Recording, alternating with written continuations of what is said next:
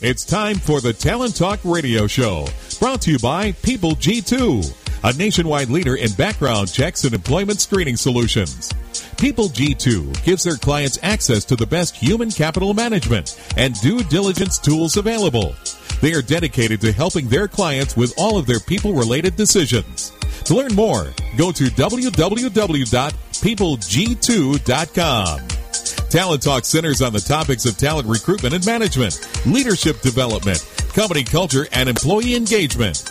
These are all timely topics for CEOs, entrepreneurs, HR professionals, and business leaders. We hope that as you tune in to listen each week, whether to the live broadcast or to the podcast on iTunes or iHeartRadio, that you hear something you can take away that will help you grow and impact your career in a positive way.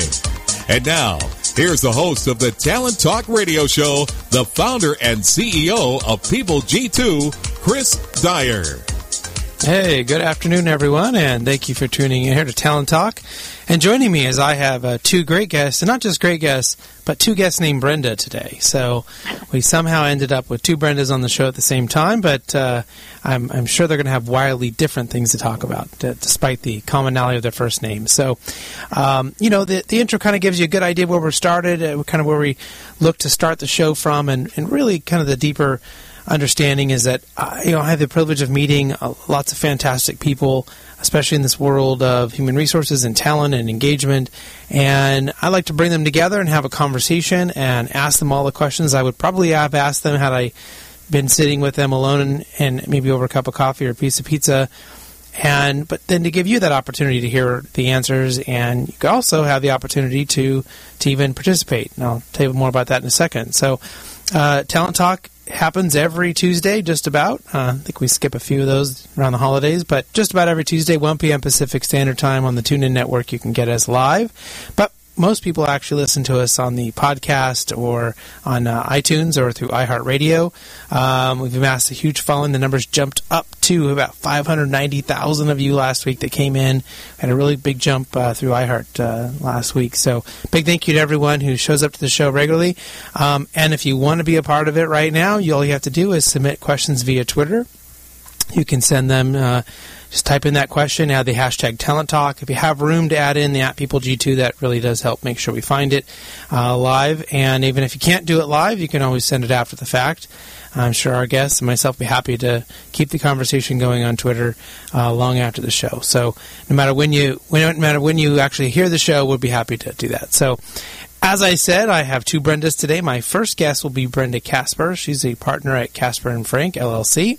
And then after the commercial break, we'll have uh, Brenda Williams, who is a, a veteran of the show. I think this might be her third time on the show.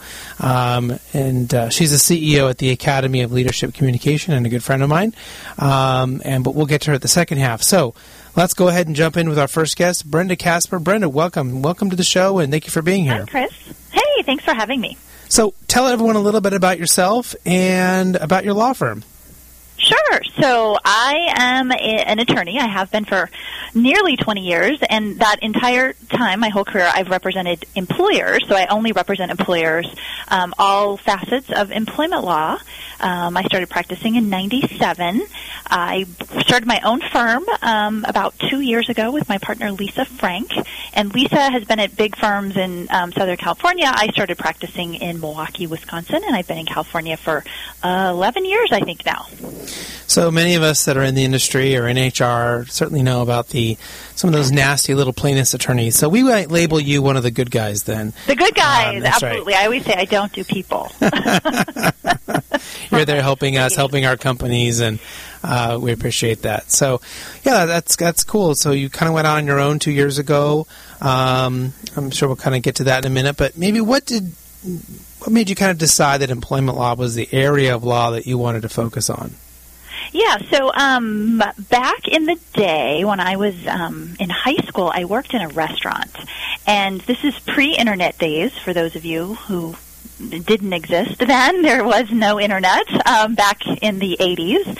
And my restaurant had a rule that if they were not busy, you could not clock in. You had to be there. You had to sit in a booth, and they controlled you sitting there, but they didn't pay you because you couldn't clock in. And I remember I was probably all of 16 years old, and I was in Hays, Kansas, where I grew up, and I was sitting there thinking, this can't be right. Like, this just can't be right.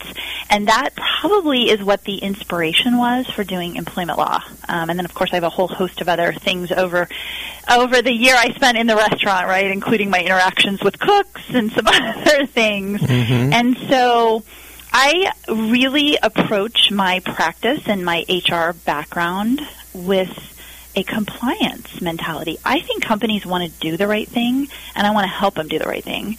Um, and I also want to help them fight back against claims that have no merit.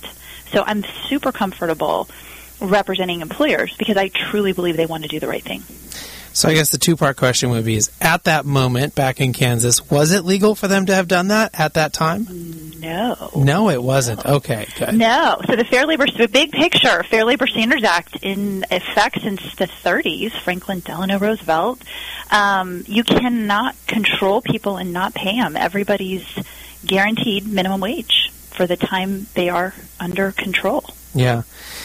You know, and it's a hard mix because there are certainly, I think, to your point, most, I would say most employers, most companies want to do the right thing, Yep. um, Yep. but there are those that don't. And whether Yes, that's. Mhm. because they're just mean, mean people or they have some sort of financial, you know, burden or there's some Mm-hmm. other, you know, sort of side tangenty thing that's affecting these poor decisions, they happen and they, they impact workers.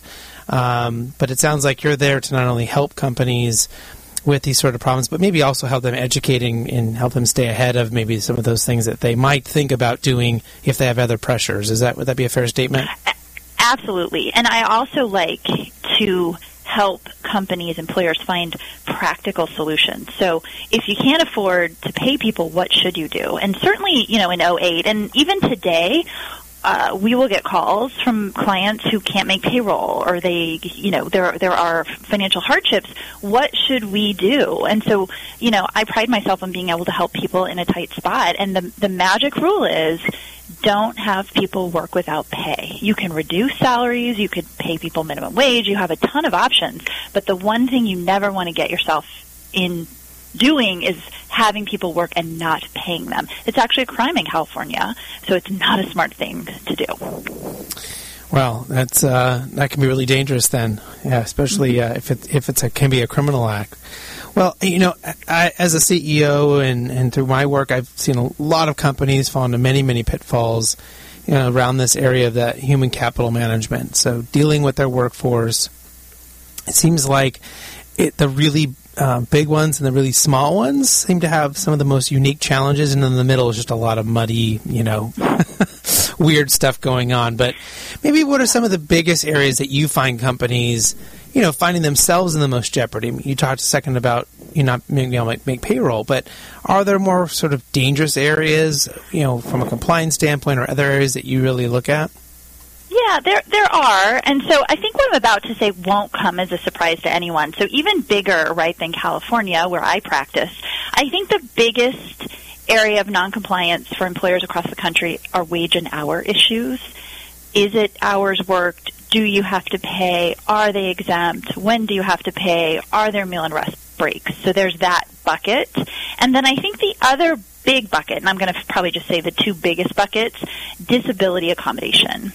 And so if someone is having difficulty performing the job based on a medical issue, they're a newer employee, they may not be entitled to rights under leave laws, must you accommodate? And the answer is yes, and then the question is how far do you have to go? I think that's the other big risk area, and that is one of the highest claims right now. I think disability litigation has increased like over t- like uh, 50 to 70 percent um, in the last 10 years. And do you think some of what's feeding that is a larger issue about communication? Because I have found that it seems like companies say, "Well, I didn't know," or the the employee didn't know, and so you sort of end up in this, you know, misunderstanding where the two groups, in many cases, think they're doing the right thing and one is clearly wrong because they don't have a good, you know, haven't had those conversations. Yeah. You know what? I'm going to agree with you and maybe say, I think I'm saying the same thing as you, but maybe not. So I think it's a lack of information. Mm-hmm. And so I'm going to go really broad with that and say, number one, people don't, employers don't necessarily have the right information. Even when they have the right information, they don't go to the right place. And then I think the other issue, which is probably more of what you're saying, there is a lack of communication. Email is not communication. Um, surfing the internet is not knowledge. So I, I think it's this, this terrible combination of faulty information and failure to effectively communicate. Uh, you hit the nail on the head. I mean, so often companies don't have the right information, and then they couple that with not sharing that information with their employees, right? At least saying this is Right. what we believe to be true. Right. Here, here you go. This is what we're going to do to give those employees the opportunity to raise their hand and go. You know, I'm not sure if that's right. Or Right. can we have a conversation about that? Because everyone's afraid to make a mistake. Everyone's afraid to be wrong. Everyone's afraid to get sued. And yet, it almost seems like by putting you know crawling into the fetal position to your desk is not really a good HR approach to you know It is not. It's funny you say that because I actually do a lot of presentations, and one of them really had someone hiding under a desk. Yeah. That was, I don't do a lot of photos in my slides, but that was one of them. Never an option.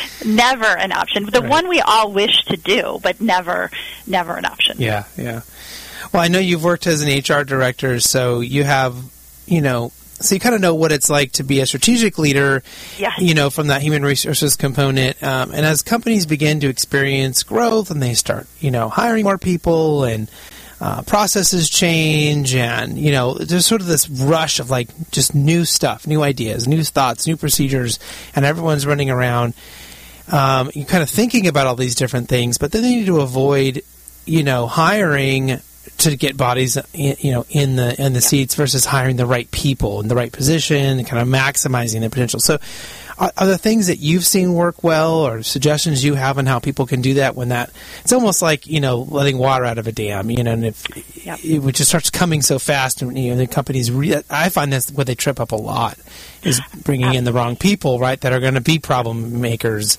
uh, in those situations so I'll, I'll shut up and let you give us your great advice Well, I agree with you. You know what I find interesting, and I'm going to call this is not a term I coined. It's a lawyer I worked with in a prior firm. People who have poor hiring are not identifying the quote unquote plaintiff in waiting. So the hiring is the time where you need to have people with good judgment who know what they're looking for from a skill standpoint and trust their gut as to what they're seeing.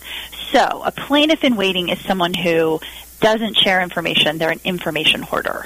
They don't have a great employment history. They don't answer the questions that are asked. I'm going to say a couple funny things here, but this is what I see too. They showed up late. They had excuses for why they didn't come. Maybe they aren't dressed appropriately, and I don't quite know what that means, but you know what I'm saying. There are a bunch of things that happen in an interview that people overlook they might love the person. They said one great answer, everything else was bad. They hire them.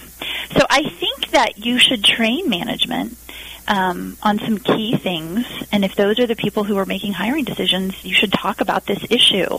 Now, I'm not saying rely on stereotypes, and you know, I, I'm saying something different than that. And you need to teach people the difference, right? There are legitimate things that you should consider as part of an interview, and it's more than just how they answer the questions. And you know, don't hire them because once you hire them, you're kind of stuck with them. So I, I think a smart thing is to pause, be prepared, and don't hire people where they have obvious issues that you shouldn't overlook. Well, and we see this in our with our own clients. Uh, I'll leave names all out of it, but um, you know they will say, "Geez, I, I've, we've got this guy, and you know we just got his background check back, and it's terrible. And what are we going to do?" And I'm like, "Well, then you know." If you feel like you have cause and you can hire them, they go, "Oh no, we already hired him. You know, we, we needed someone in that position so bad. We brought him on two weeks ago, and they couldn't wait, you know, a day or two for the background check, which you know you pull your hair about out, and then. I, I had that email yesterday, just so you know. Yeah. And big picture, again, I w- will protect the names of the innocent, but part of the communication was the applicant had said, "No, I have no conviction." The applicant or the the person who was hired two weeks ago Right. had convictions, and lo and behold, had lied two other times during the interview process. Right. Yeah, it happens so often, and I just, you know, using that again, the analogy of the, the, the, the water coming out of the, you know, kind of flooding the area when you're you're busy, you're hiring, you're trying to get things done. We start letting things slip. We start Yeah. stop we stop seeing the red flags. We start pushing them along faster than they should go because everything seems so hectic. And yet, Yeah. I love that term. You then sort of creating or attracting these plaintiffs in waiting. Um, You know, one other thing, if I may say this, and hopefully it's not too offensive to our guests listening, but executives need to own not pressuring the HR function to get bodies in seats. Yeah. Because I find it is usually not the HR function bringing these people on, it's usually the executives really pressuring and pushing back and trying to cut corners and actually complaining about the time for hiring. And I find that unfortunate. You know, again, again it, it would be smart because every industry is different. Every position might be different. But what is a fair onboarding time from recruiting to onboarding? That's a legitimate discussion to have. Yeah. And it's two. I think it's a two, two part uh, problem. You have executives pushing because they, they they can see the problem. They're standing there saying, "We don't have these five people here. We are failing. We are losing money, clients, whatever." And then you probably have the front end too. You have people there who are working their butts off and they need help, and they're screaming that I, you know I can't handle all of this, and you're Yep. at you're at their mercy. You may lose them, and then you're even even deeper problem that you're losing good people that you have because they can't handle the work and they don't Yeah. have the support they need. So yeah, and it puts HR in the middle. It does. And so I, I do think, I mean, again, depending on the industry, the business, the situation, the startup nature, I think you can have strategic decisions to shortcut your process. I, I think that's fine as long as it's not illegal. But then you have to know you're going to have some blowback from all of that and just know it in advance and understand what it might be. Um, that way, it, you're not just flying blind and endlessly reacting. Right, absolutely. Well, do you find that large and small companies alike tend to run into the same types of issues when it comes to matters of talent management, or or are there sort of challenges more unique to their size? I think that there are some unique issues based on size. So let's do the small entities. I think that maybe you don't have enough people to do it right. Uh, maybe there's more of a startup mentality. I find as time is progressing on me, I'm horrified by a lot of the, we'll call them startup, smaller clients who don't know the law, don't care about the law, and think we're in an exciting industry, everything's different, it's the gig economy, the rules don't apply to us. Go forth and exist. Right. So I think any, and, and I see that as more of the small startup um, with the entrepreneur spirit. It's always been there, right? There are variations I've seen throughout my career. But, you know, it seems worse nowadays that sort of people can justify um, that the rules, you know, everything's different. We're in a new tech, emerging technology, so we're different. And that's not a good, that's never, that doesn't work. It's not a legal defense. So I think a smaller company sometimes has that issue. Larger companies, I think, tend to have similar problems, but they're more, I'm going to do an end around, right? We're so rule bound. It's awful. I'm an entrepreneur. I'm going to do my own thing. So I'm going to be this rogue entity here flouting rules. So it, it sort of might be the same results, but for different reasons. Well, there's you know there's really kind of two. Um, is that blue market strategy book that came out that you know sort of create your own Yep. market? I mean, and that plays into people's minds, and, then Uber is certainly coming in and reworking and kind of disrupting the entire taxi environment. And you can now say, well, in hindsight, they are not in as many cities. They are getting pushed out uh, because of this, you know, the the rules and regulations like that. But from most people's perceptions, they came in and did it different and, and did it well and survived and all of that. And so I, you're right. People come in and then at from a people perspective try to come in and do the same thing. um, yep. as as well as being smaller that they hope well no one's going to notice me. Right? Who? How will we be found out? And you know, I'm glad you mentioned Uber. I, I spoke at uh, the SHRM convention this year and did. What's funny about my presentation was it's the basics classification. Are you a contractor? Or are you an employee? Simple. Like simple stuff. It's not simple. Let me say this. It's not easy, but it is simple. Uh, nobody wants to believe it because of Uber, because of this belief that everybody's a contractor, even though Uber kind of lost its pants on that. And I think the challenge is be innovative. And that I do want companies to be innovative, but you know what? If your entire business model is based on an unlawful structure, you can't scale it. It's not going to work. So there are other options to be innovative and creative. And and Uber's ending up there, just so you know. I mean, they're sort right. of finding their way, and they were fortunate to be big enough. And but but that but but you can do that too, right? It doesn't mean oh I have to comply with the law and therefore I can't disrupt. That's not true, actually. And I think a good employment lawyer and smart HR people and really great executives can really take care of all that. It, it, let me say it one different way: take smart risks. Yeah. And and and that the only challenge in that is that you are assuming the people taking those risks are smart to begin with. So that's the issue. that's the issue, right? And one other thing, you know, I've had clients, and you mentioned the, maybe in your introduction, you know, I've had clients say to me, if I have to pay people that way, then I'll go out of business. And the response really is, then you don't have a viable business model. You really don't. Mm. Maybe in another state, you don't in California, and nobody wants to hear that but you know what? That's a choice, right? That's a choice, and it's a risk, and you go from there with yeah, it. Right. Um, and you know, Uber's paying a lot of money, and fortunately, they can and still exist.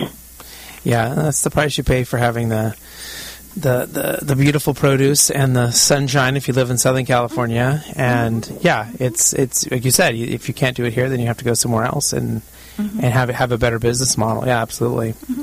Well, uh, you know, if we kind of look at the overall talent management piece, or we can even go broader than that if you want, but uh, other one or two pieces of advice that you might you know consistently give a company that they really need to start thinking about or they need to hear we could even reduce it down to you know things going on this year. What, what are sort of the sort of the hot topics of things that companies need to be thinking about and talking about well, let me just say before I'll do the hot topics in the year in a second. But you know what I think is really valuable use of time if you do it right is giving your executive team and your managers the right training to be effective. I'm a huge fan of that. And I'm not saying like hours and hours of worthless training where people are wasting their time, but I'm talking about really effective, even small bite training on key topics. So if you really want people to manage employees, they should know about, again, a manager level knowledge, not HR knowledge, but wage and hour, leave of absence, disability accommodation, how to hire, how to fire, how to do performance reviews. So it's not even that massive of subject matter, but you should be training people on that. And you can overlay your culture in all of that. But they should know how to do the basics right. Mm-hmm. Absolutely. So unfortunately, like the hot topics, right, for 2017, my firm's about to do its annual employment law update coming up in December. And again, I mean, the hot topics really are wage and hour. It's kind of what I already said. I mean, if you don't pay people right or you don't manage them right, those are such expensive claims. They're so hot. They're only getting worse. The federal government's definitely, you know, recently more active. So people have to know how to do that right. And then again, I'll say kind of disability accommodation and leave issues. Uh, your people should know just the basics to do it right. And, and, and what, what, what, do you, what do you think it actually takes to get those type of people that introductory type of, of uh, training? Is it you know a few hours with an attorney? Is it you know a half day seminar? I mean, what do you think is the the entry point? You know what I think it is. I really do think it could be as little as two hours a year because I think that most training time is wasted if it's not effective. So I don't think length of time is necessarily what you need. I almost now let me say this too. It depends on the company again and the industry and the people, but I think it could be as little as two hours a year. Mm-hmm. Smartly allocated. Now, of course, in California, we have our every two years anti-harassment training of managers. I do have some clients who piggyback one hour of additional training on that every other year. Right. Well, that's just smart. Yeah, if you already have them do it, come Mm-hmm. come in. Yeah, absolutely. Because you've got you've got your captive audience. You know, the other thing that I just I just think you get, need to meet your people where they are, and for for my client, it's just so different, right? I've got research institution clients; those classroom training is perfect, right? They want to cross-examine the lawyer. The scientists don't want to believe you. That's fine. Um, you know, depending different industries, it's going to be a lot different, and you know, some industries, I'm thinking the food industry, um, production environment, you need a different approach with people. Um, you need practical, information based resources. And I'm always shocked, and I do a ton of manager training. For the majority of the training I do, people are hungry for knowledge. They want it, again, they Right. do want to do the right thing. The majority do. I'm sure there are bad actors out there everywhere. But in my experience, people come up afterwards and they just want information. Well, I want to make sure we ask you our, our two last questions before we have to go here. And the first one is: Is there a book that you're reading right now that you might um, tell us about? Oh my gosh! So on a funny, note, I love history and biography. So I am in the middle of this book about Clementine Churchill, like um, Winston Churchill's wife, and it's amazing. It's really, it's really interesting. Um, I, I don't. I do usually do presidential history, but I had to take a little break from that Right. based on the election, etc. Right. So I'm really enjoying it. Well, it sounds like an interesting read uh, for our users to check out. Don't forget, we will have that on our blog as well, and we'll list all that out uh, in case you don't uh, didn't have a chance to jot that down. Uh, and, and last question is: How can people get a hold of you, learn more about you, and about your your firm, Kasper and Frank? Sure. So um, you can go to our website, which is um, KasperandFrank.com, or just Google Kasper Frank. It's with a K, by the way. It's K A S P E R. And my email is Brenda at KasperFrank.com. Well, Brenda, thanks for being our first Brenda of the show today. Um, really appreciate you coming on and learned a lot, and hopefully we'll have you come back at some point and give us an update. Perfect. Thanks for having me. All right, we'll be right back after this quick commercial break with our second Brenda, Brenda Williams. Imagine what it would feel like to lose everything your job, your home, your family, your dignity. This has happened to thousands of the men, women, veterans, and young adults we serve at Working Wardrobes. What do we do to help? We provide career development services, life skills workshops, job skills training. We provide the perfect interview outfit, and we get clients placed in jobs. Call Working Wardrobes 714 210 2460. Donate, volunteer, invest, hire. Imagine buying a newspaper and discovering that the news you're reading is six months old. There isn't much that stays the same for six months. And the same thing goes for background checks. In a time when so much outdated information is being passed around, it's good to know that People G2 offers something different. At People G2, we provide today's intelligence, not yesterday's news. Our value added approach offers you a fully FCRA compliant solution that includes up to the minute information. By combining industry leading technology with old school human investigation, People G2 is able to give you information that is accurate right now, delivered quickly to our online system, or integrated with your HR system.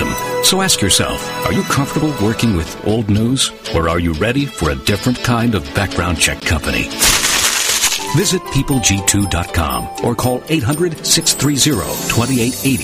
That's 800 630 2880 or peopleg2.com. Welcome back to the Talent Talk Radio Show. Don't forget you can visit talenttalkradio.com or find us on iHeart or iTunes. We're just we're everywhere. So, and we also would love to have you join the conversation. You can send any of your questions live right now to uh, at peopleg2. Use that hashtag Talent Talk, or even if it's after the show, we're more than happy to keep the conversation going there on Twitter uh, with anything you may have to say, or, um, or even suggestions for the show or guest suggestions, whatever it may be. We're happy to to uh, interact with you there. So check us out. All right, next up we will have uh, Brenda Williams, who's live with me here in the studio, and I think this is her third time. I think it might make her the the most senior guest, or I don't know if that's the right word, most exper- most experienced guest. Yeah, that's right. better. That's better. There we go. Um, and she's with she's the CEO of the Academy of Leadership Communication. Um, and so, Brenda, welcome back again. Well, thank you, Chris. It's fun to be here again with you. Yeah, so why don't you tell everyone a little bit about yourself who hasn't heard you on the show before? It, you'll probably pick up. Uh, Brenda and I are friends, which is why she, she gets to come on the show so much, and because she does such great work uh, with her company, and we'd love to have her on. So give everyone a little update on, on what you're doing right now. Okay, great. Well, just a little history as to why I'm so passionate about emotional intelligence and mastering the art of communication. I'm from a small town back east in Warwick, Rhode Island, where there was zero emotional intelligence. I don't even think it was in the dictionary back then. Right. And I grew up in a world that was unfiltered. And like many, nobody really taught me how to communicate. I learned by observing. and I wasn't always observing the best people. so as I moved into the business world, I started recognizing the challenges that myself and many others have when it comes to communicating. Mm-hmm. And so, how are you then turning that passion into what do you sort of what are the, the average or the normal things that you're doing with your Academy for Leadership Communication? Okay. Well, over the last 25 years, I worked in the business world and I was providing consulting services. So I worked with people at all levels and their challenges and issues directly related to their ability to communicate. So when I started seeking my purpose, I realized that coaching and mentoring was part of it. And I'd been doing it for years in corporate America. And I left because I wanted to be able to share that message with people and help them become more effective at communicating. That's how I founded the Academy.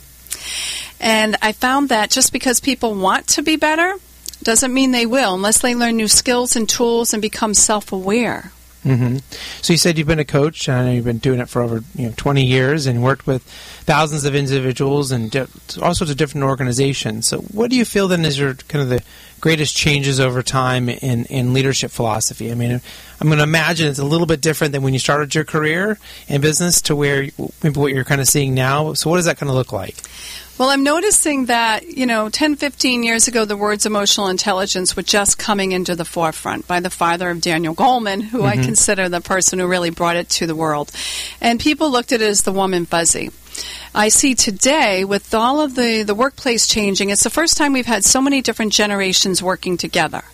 And the communication styles are very, very different. So now companies are a lot more prone to opening up their eyes to saying, we've got some big challenges. Right. And people need to be able to talk and communicate more effectively in order to have collaborative, innovative organizations. Well, it seems like the warm and fuzzy people have been talking about this for a while.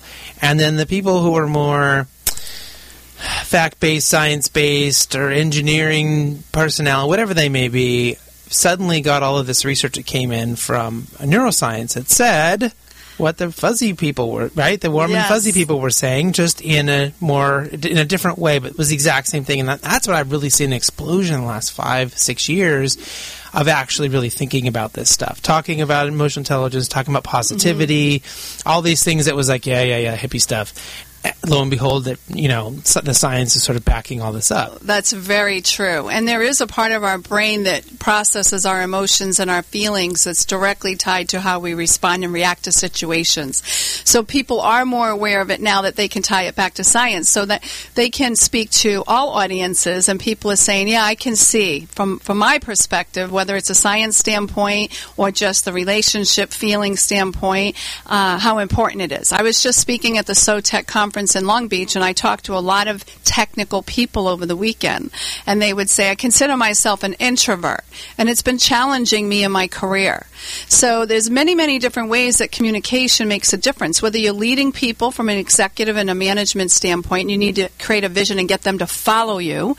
You need to create that trust and respect. Or it's someone who wants to get promoted in a company and they're not comfortable expressing what they bring to the party and how good they are and their strengths and their assets. And uh, sometimes it's just dealing with difficult people because we have some of those in the right. world too. Right. So, I mean, what does emotional intelligence look like? I mean, I don't know if we can better define it, or maybe you can give us an example of someone who is really emotionally intelligent, maybe then someone who's not. I mean, what does that look like? Well, in a minute, I can tell you what emotional intelligence is. There's four quadrants, and the first one is creating self awareness. And most often, we don't even know how we're coming across to people. Right. Right? So that's really the first thing. Secondly, is once you get self aware, how do you manage that? Because we all have habits and default zones, and we're under stress and pressure. We react a certain way, and it's not always the way we want to react.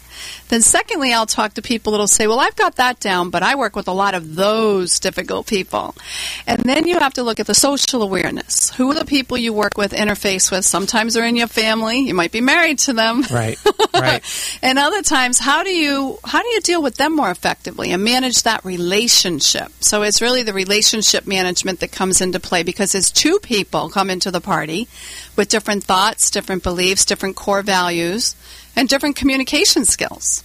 And so, do maybe someone who's really struggling in this area, do they tend to kind of fall into a particular category? Are they not having success in their job? Are they tending to just not have any friends or anybody, anybody wants to be around them because they're just you know mean or or I mean how does that sort of manifest itself? Do you see that on a consistent basis? Well, what's fascinating as a coach, I hear all the internal stories. Like in the real world, we see people walking around with their facades and their egos, so we don't really get to see what they're really thinking. As, Right. as a coach, I get to hear people's innermost thoughts and feelings, and it shows up in all different personality styles. If you're an introvert, you're not expressing yourself. If you're a people pleaser, you're saying yes all the time and you're not getting your needs met. I just spoke with someone like that today. If you're a driver, controller, achiever, and you're great at getting things done, but you're blowing everybody out of the water with your approach, um, all of them have their challenges around communication. Some are avoiding situations because they're uncomfortable having difficult conversations. Mm-hmm. Others blast people with those types of conversations. So really, it's all ends of the spectrums, different personality styles, and it shows up in a lot of key areas, which is what I'm excited about today. Is my newest program, which is emotions and behaviors in the workplace. And this is a program that was founded by a group of psychologists, business psychologists out of England that have spent 20 years researching businesses and individuals, coaching and um, being the business psychologist. And what are the eight key areas that you have to target in your emotions and behaviors in the workplace to be successful? So what's really fascinating is they've been able to take the big spectrum of, of emotional intelligence and narrow it down into the eight key areas. And it shows up in all of our lives, no matter who we are. Right. And and so, if, let's say you go through this program and you, you come out on the other side a, a better person, a better communicator, more emotionally intelligent. What does that person look like? What do you sort of expect that that person might um, be experiencing or seeing in their lives that would certainly have changed? Well, I had a client recently who came to me um, several months back, and I always show a before and an after picture. And he says, I'm the before and I need to be the after. so on the before side, he was having challenges communicating with people. People were not delivering what he needed. They weren't returning his phone calls as often. There were frustrations in the relationships. He wasn't really deeply connected to anyone. And he was having a lot of stress and anxiety.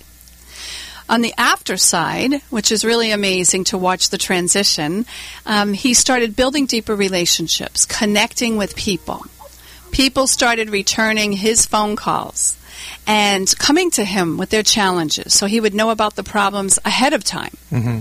And then he started building uh, more empathy for people, which is one of the eight key areas that are important to look at for all of us. And that's hard for a lot of people to do is to have empathy for other people. It's one of the hardest, especially for the people that are the most successful. Because a lot of the people that I meet at the top that are the most successful have been the drivers and the achievers.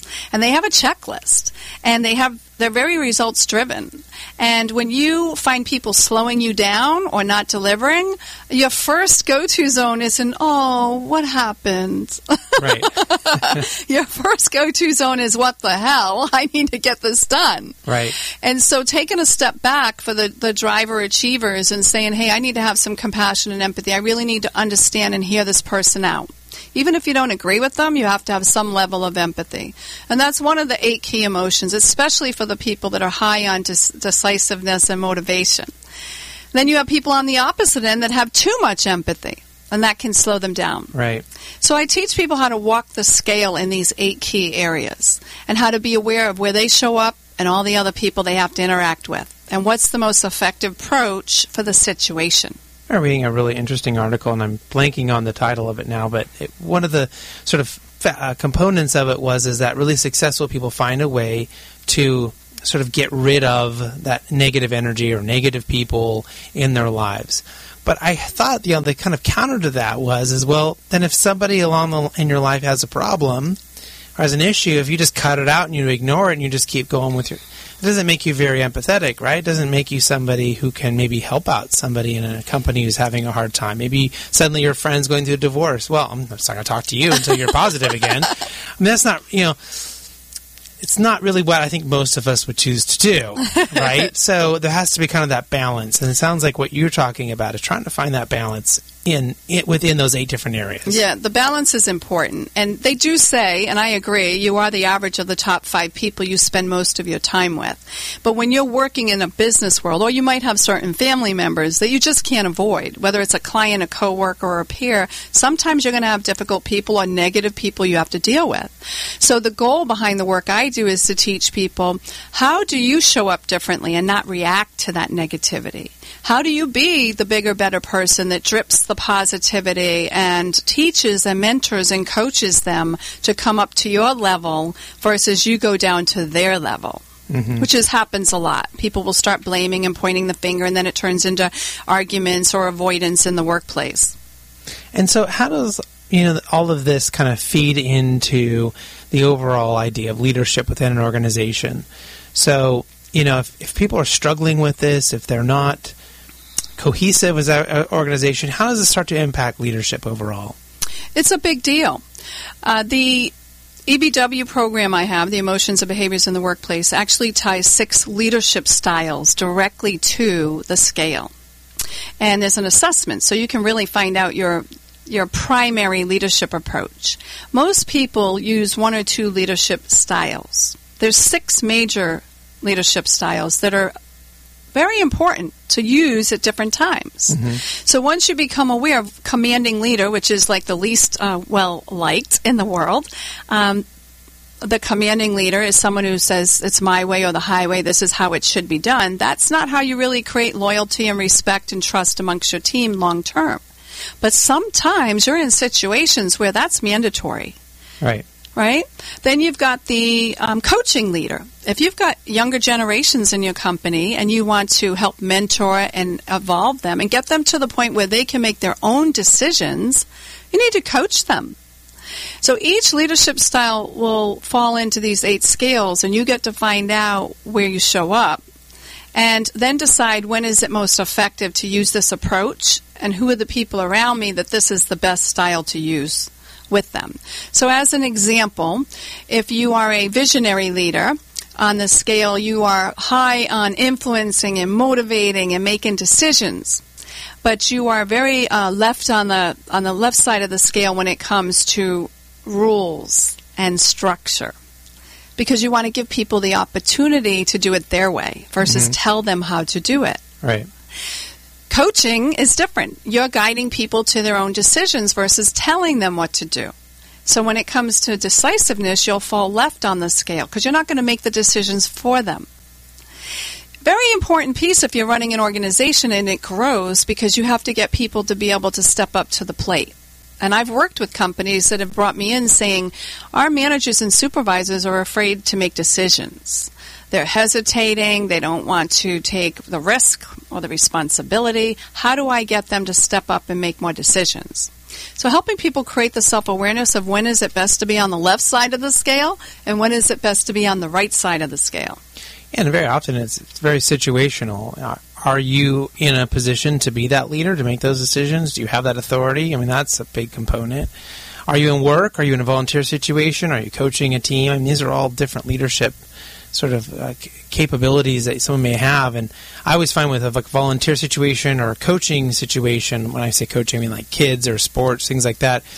It, my approach tends to be directly reflective of that person. Mm-hmm. So if that person needs a kick in the butt, I'll give them a kick in the butt. Do they want me to be nice and you know empathize with them? Well, I can do that. You know, so you can very much change it. But with work, I find that that doesn't work. It has to be find the right person who has the right fit into our organization and really kind of is that um, fits right in with what everybody else is doing because it's really hard to make a change as a leader for one person and it's really hard to get that one person to make a big drastic change to fit in the organization. H- have you found some success in helping people do that though? Well, I'm finding that you're always dealing with different types of people. And that has been the biggest challenge I've seen over the years. So, learning to modify your style to each person and it can change day to day. Mm-hmm. You might have someone who's on top of their game, always delivering, and then they have a death in the family, Right. or they have a divorce. So one leadership style will not work with, with each person all the time. It's what's the project, what's the situation, what's the challenge, how quickly do you need to make a decision? When you have a team of people in a long period of time where you can coach and you have the, the luxury of waiting for them to come to their own conclusions mm-hmm. and maybe even make a few mistakes along the way, then you take the coaching and the visionary leadership style. But if you're in a very challenging situation that demands quick results, it has to happen now, it's time sensitive, and you don't have the staff that can be coached at that point, you need to become the commanding leader. Right? Right. Absolutely. You have to pick and choose those things, and it sounds like having the abilities to implement several different leadership styles and be quick on your feet. I mean, that's a, I guess, a leadership style in its own, or at least a quality. Well, the, the most important piece for the leaders out there to recognize is to open up your eyes and, and really do a true assessment as to what type of leadership style and communication style you're using. Uh, most people that take the EBW self assessment find that they lean towards one or two that they're comfortable with. When you can learn the other four and just be able to shift uh, yourself and your approach on the fly, depending on where you're at and who you're talking to, you become much more successful, much more productive, and you build teams of people that are more loyal, uh, that respect you, and that will be there for you when the going gets tough. Now, everything you said makes a lot of sense, and it, it certainly would apply very well for a leader as long as they're li- uh, good listeners. Because if they're not hearing what's happening, right, they're not going to know to do these things. So, can you talk a little bit about how listening kind of plays into all this? Well, listening is crucial. Um, I can't tell you how many people I coach that think they show up one way and they think they're great listeners. And I do this in my workshops with my clients is I'll have people uh, do role playing around active listening. Now, active listening is a skill. We hear through our ears, but active listening requires several things to occur. And the first one is to let your own beliefs check them at the door because not everybody believes the way you do. Right? Or I do. Right. So you got to put your beliefs aside. You've got to stop making interpretations and assumptions. You have to ask the right questions. You have to mirror back and paraphrase. So when you ask someone, you know, what did you mean by that? Can you tell me more about that? And then you say, what I'm hearing you say is, or what I think I just heard was. We very seldom do that. So often we're listening and we're making interpretations and we already have our opinion formed or we have our agenda in mind of what should be done and our way is the right way. Oh, yeah, of course. so very, very important to not only look at those types of things, but also take a moment to pause and uh, look at the body language. Look at the tone of voice. What's not being said? Right. And if you don't understand, I'm one of my favorites I learned from our VP of Sales, Jim Hall. He, he often says, Can you say that differently? And it's amazing when you ask someone to say the same thing in a different way, you pick up more information, you get a clarification, you maybe even sometimes help them clarify because maybe they're not telling you exactly how it needed to be told. But yeah, asking those good questions, open-ended questions, and can be can be pretty pretty big. I think leaders themselves need to have that great ability to ask questions, good I- questions. It's really fascinating because I love it when I do my workshops and I put people in front of the room to do the active listening role plays. And I've worked with people at all levels. Some people have been in the business world 30 and 40 years. And Mm, very seldom does somebody get up there and rock it. right. they stumble because they're not comfortable with asking that many questions and digging deeper and really listening to what the other person's thinking. And you know what happens when we don't do that? We squash creativity, new ideas, concepts. We're not understanding better approaches. And this happens a lot between the generations Right. People that have been there 20, 30 years, this is the way we've always done it. This is the way it should be done. Who are you? You're the new young bird. You don't know. And, you know, if we open up our eyes to listening and learning from each other throughout the generations and use that active listening, we can learn a lot from each other. So that goes to both sides of the fence. Yeah, and I've actually even recently seen the opposite, where the older generation didn't want to give up any of the information that the uh, the younger generation needed. They just said, "We'll give the younger generation. You know all the answers. You tell us." But what are you supposed to do? And, and but they kind of kept all of that knowledge for themselves, so kept it captive, you know, from from everybody. um, and to get everyone talking, right? Well, what do they need to know to be able to give you their good good suggestions and being creative and thinking about new things. So. Well, and encouraging them to coach and mentor the younger generations. Right. Right. Some people are afraid to lose their jobs you know, been there 20, 30 years, the younger crew's coming in and they're fearful. So there's a lot of fear that I help remove inside organizations. But when you can get them all on the same page and excited to work together and realize we all have something to bring to the party, and we, if we become more connected and we build better relationships, the game changes inside an organization. Yeah, absolutely. Especially the more you can get people talking, get those gen- different generations working together, it is huge for sure.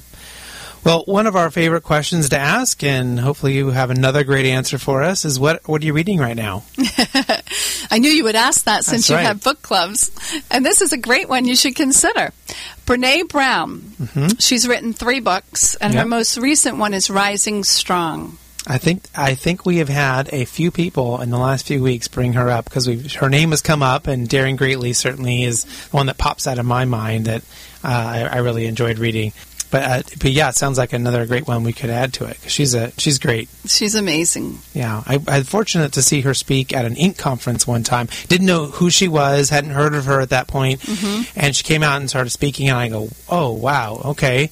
Got her book, and then come to find out, everyone knew who she was. I was just the one who hadn't, you know, I was late to the party. well, I love her three books because the first one starts with really learning and knowing yourself, and the second one is being open, authentic, and real, and the third one is recognizing that if you push yourself out of your comfort zone to do greater things, there's going to be times we rise and there's going to be times we fall. Right. And it's all about how do you get back up and keep reaching for your greatness. Well, you mentioned a lot of you know fantastic things today. We talked about a lot of different topics and things that leaders and, and anybody in an organization might want to think about. But if there was maybe one or two things that you think someone should have definitely remembered or maybe even written down, what what would that be? High emotional intelligence. It's really the topic that I think is crucial to our happiness and success in life. So if you don't know about emotional intelligence, I encourage you to learn about it. Uh, you can always reach out to me. You can visit my website. So I'd like to put out some information uh, for people to be able to learn more. Fantastic. So, how can people do that? How can they learn more about you and uh, get more information about the Academy for Leadership Communication? Well, they can call me at 714 283 1186. Again, that's 714 283 1186. Your accent comes out so much when you say numbers. It's so funny. it's like it's like the one time I go, "Whoa, oh yeah, I forgot she didn't grow up from around here." I told you. and then the other one is visit my website, www.academyforleadershipcommunication.com. Fantastic. Well, we certainly suggest everyone does that. Uh, thank you so much for being back on the show again, and we'd love to having you here. Uh, and also, so I, to our other Brenda earlier in the show, Brenda Kasper, uh, thanks out to her as well, uh, and to everyone who tuned in to listen. Uh, next week we will have uh, Jim Glantz, the Vice President and Head of Talent Development for the wonderful company, and then Stefan uh, Wissenbach. I probably have messed someone's name up by now. The Founder and Chief Engagement Officer at uh, Engagement Multiplier. So until then, do what you love and show the world how talented you can be today.